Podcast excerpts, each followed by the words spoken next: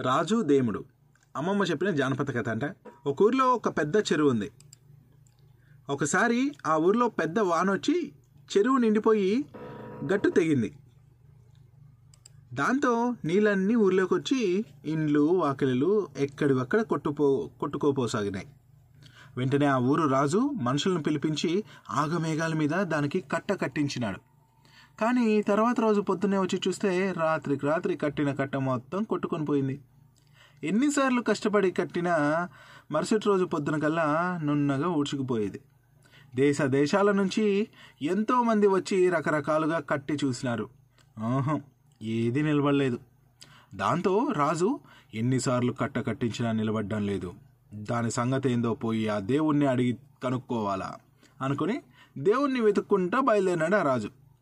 రాజు అట్లా పోతా పోతా ఉంటే దారిలో ఒక మామిడి చెట్టు కనపడి రాజా రాజా యాడికి పోతా ఉన్నావు? అని అడిగింది. దానికి ఆ రాజు మా ఊర్లో చెరువుకి ఎన్నిసార్లు కట్ట కట్టించినా పడిపోతా ఉంది. ఎందుకో కనుక్కుందామని ఆ దేవుని దగ్గరకు పోతా ఉన్నా అని చెప్పినాడు. అప్పుడు ఆ మామిడి చెట్టు రాజా రాజా నేను ప్రతి ఎండాకాలం విరగబడి కాస్తా ఉన్నా. నా కాయలు తీయగుంటాయి బాగా లావుగుంటాయి. అయినా ఒక్క పక్షి కానీ పశువు కానీ దానిలను ముట్టుకోవడం లేదు. నా కాయలు ఎందుకు ఎవరు తినుకు తినుకుంటున్నారో కొంచెం కనుక్కొనిరా ఆ దేవుణ్ణే అనింది. సరే అని రాజు ముందుకు కదిలినాడు. అలా పోతూ పోతూ ఉంటే దారిలో రెండు ఆవులు ఎదురొచ్చినాయి. అవి రాజుని చూసి రాజా రాజా యాడికి పోతున్నావు రాజా? అని అడిగినాయి. దానికి రాజు మా ఊర్లో చెరువు ఇట్లా అయింది అనేసి చెప్పాడు. దేవుని దగ్గరికి వెతుక్కుంటూ పోతున్నా అన్నాడు. అప్పుడు ఆవులు రోజో రోజో ఈ అడవిలో ఎవడు చూసినా మా మోకాళ్ళు ఎత్తున గడ్డు ఉంది గిట్టల దాకా నీళ్ళున్నాయి. కానీ వాటికి తినడానికి లేదు తాగడానికి లేదు. మా మెడలు ఎందుకు కిందకు వంగకుండా ఉన్నాయో కొంచెం కనుక్కొని రా అన్నాయి. రాజు సరే అని అన్నాడు ముందుకు కదిలాడు. అలా పోతూ ఉంటే దారిలో ఒక పంది పిల్ల కనబడింది. రాజా రాజా ఆడికి పోతా ఉన్నావు? అని అడిగింది. దానికి రాజు ఇదే మాట చెప్పాడు చెరువు కట్ట గురించి.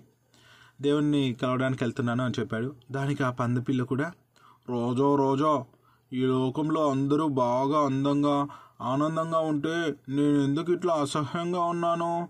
ఎవరి దగ్గరికి పోవడానికి లేదు. ఇష్టం వచ్చిన చోట తిరగ తిరగడానికి లేదు. నేను ఎందుకు ఇట్లా పంది పిల్లలాగా పుట్టినానో కొంచెం కనుక్కొని రావా ఆ దేవుణ్ణే? అని అడిగింది. దానికి కూడా రాజు సరే అని ముందుకు కదిలాడు. అట్లా అరవై రాత్రుళ్ళు అరవై పగళ్ళు ఎండనక వాననక మరి అడవిలో వెతుకుతా వెతుకుతా పోతా ఉంటే అది చూసి జాలిపడ్డ దేవుడు అతని ముందు ప్రత్యక్షమయ్యి ఏం నాయనా? ఏంటి నీ బాధ? ఎందుకు ఇట్లా తిండి తినక నిద్రపోక నా కోసమని రాత్రి పగలు వెతుకులాడుతా ఉన్నావు? అని అడిగినాడు. రాజు దేవుని చూస్తూనే కాళ్ళ మీద పడి మొక్కుతా స్వామి స్వామి నా రాజ్యంలోని ప్రజలందరికీ మేలు చేద్దామని చెరువుకు కట్ట కట్టిస్తూ ఉంటే అది ఎన్నిసార్లు కట్టిస్తున్నా నిలబడ్డం లేదు. ఎందుకు? అలా ఎందుకు జరుగుతోంది? అని అడిగారు. దేవుడు చిరునవ్వు నవ్వి రాజా నువ్వు ఊర్లో అందరూ బాగుండాలని కోరుకుంటున్నావే కానీ నీ ఇంట్లో వాళ్ళను మాత్రం పట్టించుకోవడం లేదు. నీ కూతురు నీ దగ్గర పనిచేసే ఓ పేదోని మీద మనసు పడి పెళ్ళి చేసుకుంటానంటే నువ్వు వాణ్ణి కాదని ఆమెకి ఇష్టం లేకపోయినా ఒక డబ్బున్నోనికి ఇచ్చి పెళ్ళి చేయాలనుకుంటున్నావు. అందుకే నువ్వు ఊరికి మేలు చేయాలనుకున్నా అది నిలబడ్డం లేదు.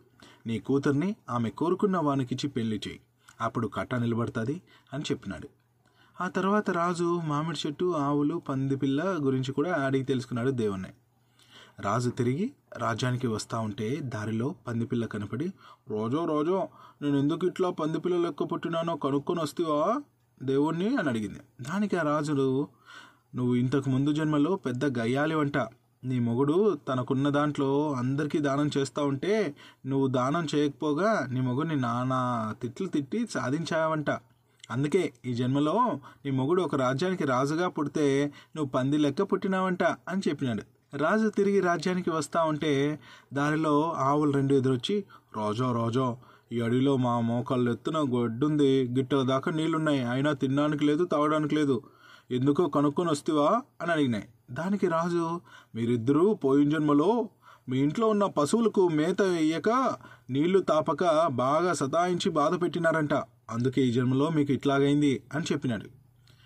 ఇంకా అలా వస్తూ ఉంటే మామిడి చెట్టు కనబడి రాజా రాజా నేను ఎంత బాగా కాపు కాసిన కాయలు నా కాయలు ఒక్క పక్షి కానీ ఒక పశువు కానీ ముట్టుకోవడం లేదు.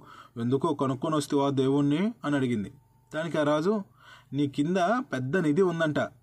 అది నీకు తెలిసినా ఎవ్వరికి చెప్పకుండా మట్టసంగా ఊరుకున్నావు. డబ్బులు ఉండేదే లేనోళ్ళకి సాయం చేయడానికి పంచడానికే. కానీ ఇట్లా ఊకే దాచిపెట్టుకోవడానికి కాదు. నువ్వు నీ గురించి తప్ప ఇంకెవ్వరి గురించి ఆలోచించడం లేదు. కాబట్టి నీ దగ్గర కూడా ఎవరు రావడం లేదు అని చెప్పినాడట. అప్పుడు ఆ మామిడి చెట్టు రాజా నా కింద పెద్ద నిధి ఉన్నది నిజమే. ఇన్ని రోజులు నేను తినకుండా ఇతరులకు తిననీయకుండా మత్సంగా ఉండడం తప్పే. నువ్వు దీన్ని తవ్వి తీసుకొని పోయి మీ రాజ్యంలో పేదలందరికీ పంచు అనింది. రాజు సరేనని ఊరి నుండి మనుషులను పిలిపించి అది చెప్పిన చోట తవ్వి చూస్తే ఏడు బండ్ల రత్నాలు ఏడు బండ్ల వజ్రాలు దొరికినాయి.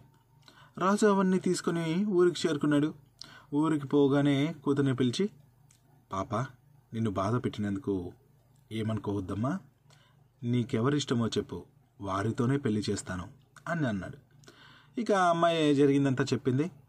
ఇక అతనితోనే పెళ్ళి జరిపిస్తా అని చెప్పి తర్వాత రోజే అంగరంగ వైభవంగా కూతురికిచ్చి నచ్చిన వానితో పెళ్ళి చేసినాడు. ఆ పెళ్ళిలో పేదోళ్ళందరికీ మామిడి చెట్టు కింద దొరికిన నిదంతా పంచిపెట్టాడు ఆ రాజు. దాంతో తర్వాత పెళ్ళి తర్వాత ఆ కట్టను కూడా కట్టాడు. చెరువు కట్ట కూడా శుభ్రంగా సెట్ అయిపోయింది. అప్పటి నుంచి ఏ మాత్రం బాధలు లేకుండా రాజ్యం కలకల్లాడుతుంది మనకున్నది కాస్తో కూస్తో కొందరికి షేర్ చేద్దాం. అంతే. పోయేదేమేంటి డ్యూట్ వీలైతే తిరిగి సంతోషమే రివర్స్లో వస్తుంది అంతే. సో కథ నచ్చిందని అనుకుంటున్నాను. ఎంజాయ్ చేశారనుకుంటున్నాను